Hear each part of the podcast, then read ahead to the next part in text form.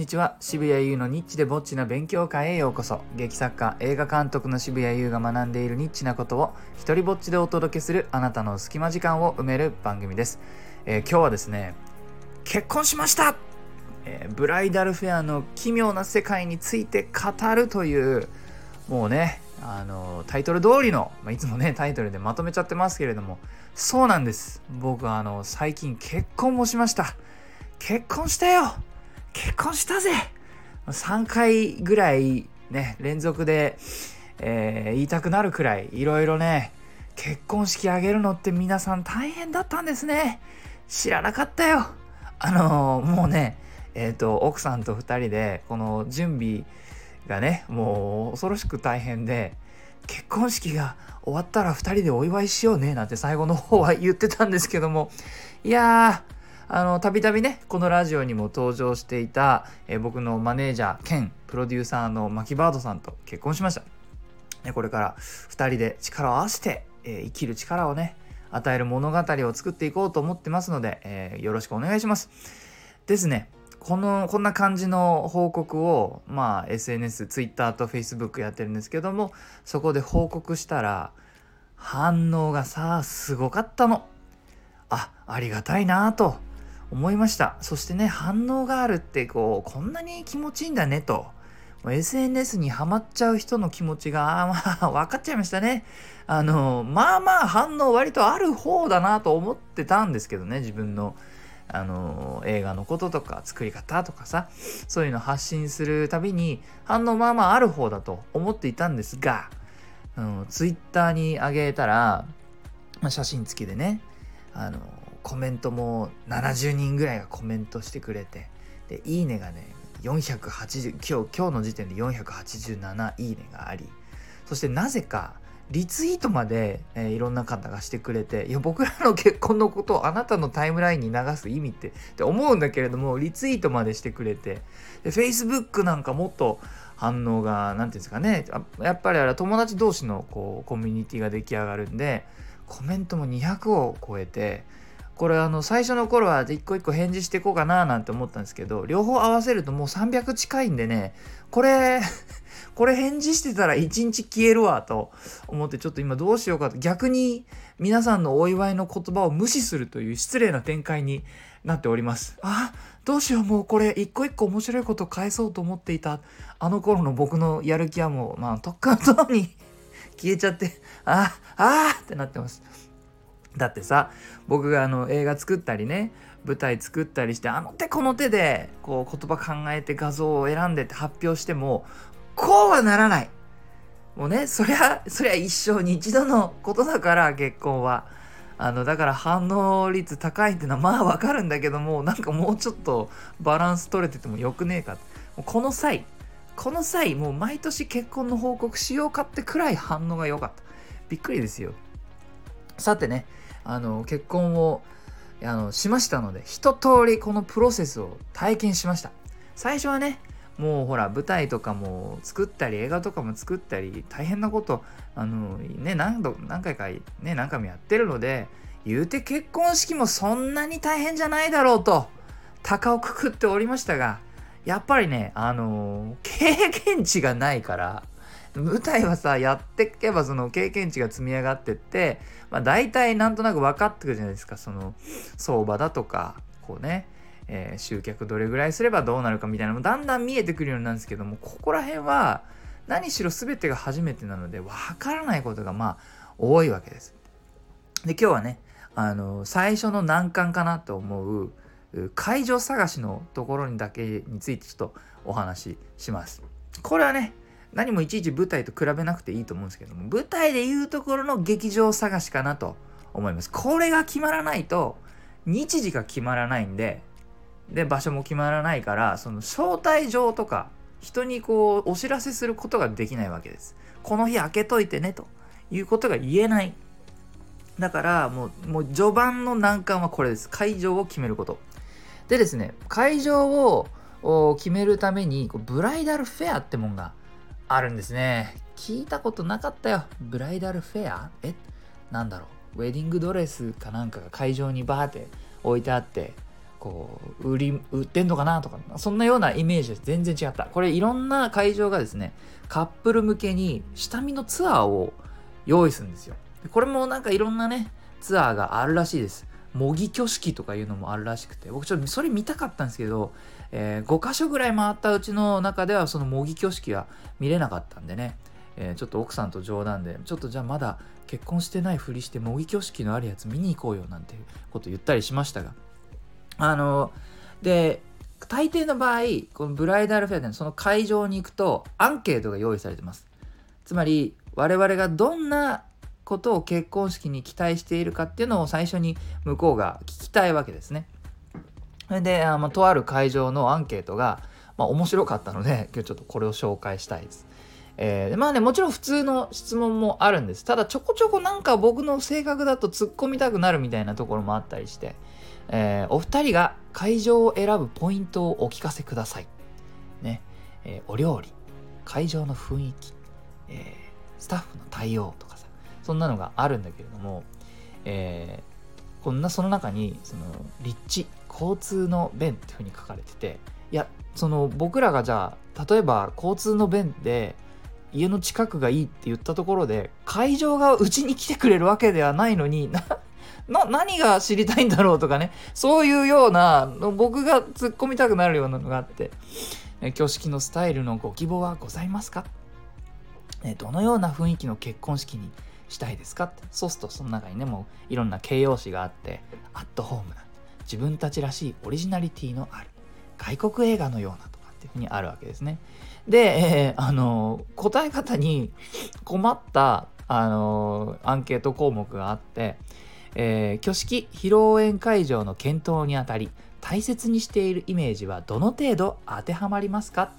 えー、という質問がありでこの5段階評価みたいなので答えていくんですね。で、その5段階が全く当てはまらない、当てはまらない、どちらとも言えない、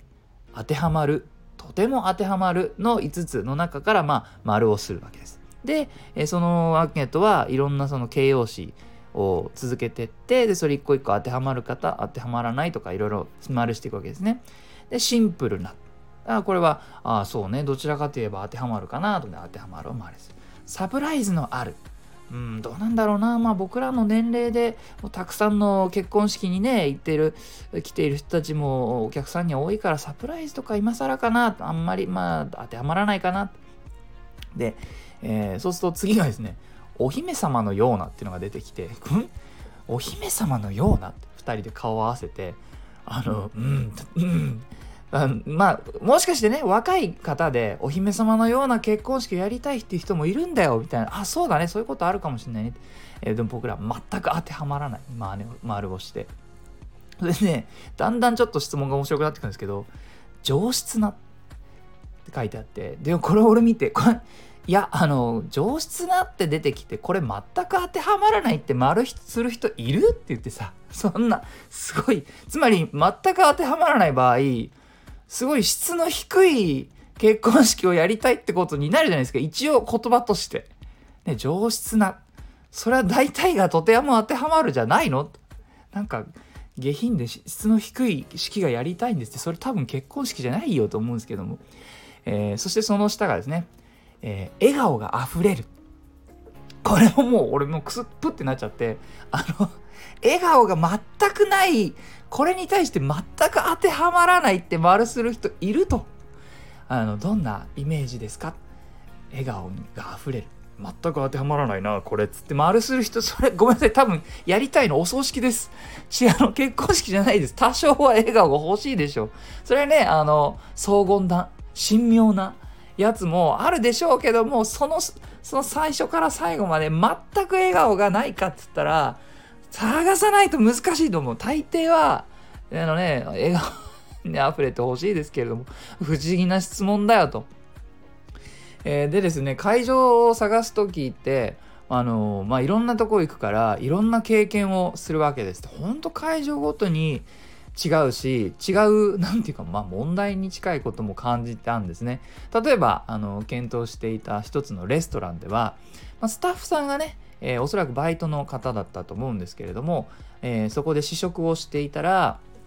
あのデザートのねお皿をそのスタッフの方が持ってきてで前のお皿を、まあ、普通下げてからデザートのお皿持ってくるじゃないですか。ところが前のお皿まだテーブルにあった状態ででしかも小さいテーブルだったから置く場所がなくてですねデザートのお皿を置いてその端がその置いたデザートの皿の端がすでに置いてあるお皿の上にこう重なるという事件が発生しでさらに置いた後にあの例えば一回置いてデザートのお皿をちょっとずらせばいいんですけれども、えー、下にある方のお皿からこう何て言うんですか？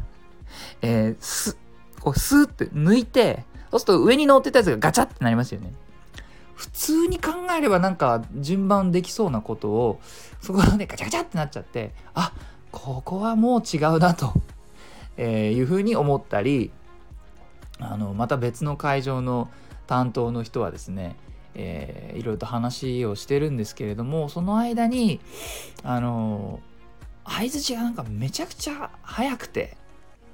あのなあ僕らこういう状況で「あうんはいうんうんはいはい、うん、そうなんですね」とか反応がその僕まだ自分の文章の前半差し掛かったとかまだ意味がその日本語の文章って動詞が最後に来るんで割と最後の方まで聞かないと意味がねまあ、顔の表情とかいろんな情報でねこの補足して意味大体つかめちゃいますけれどもとはいえそういう会場の人はこっちが一応喋り終わってから相づち打った方がいいんじゃないかと思うもう途中で僕のワンセンテンスの間に5回ぐらい相づちが入っちゃう方がいてあの僕はその会場も出るや否やごめんちょっとここは俺が持たない。俺がなんかもう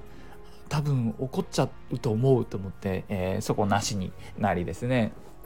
ちなみにあのいろんな会場で学んだことがあるんですけれども自分たちで、えー、何かをあの例えばブーケだったりその会場がよじゃないところから、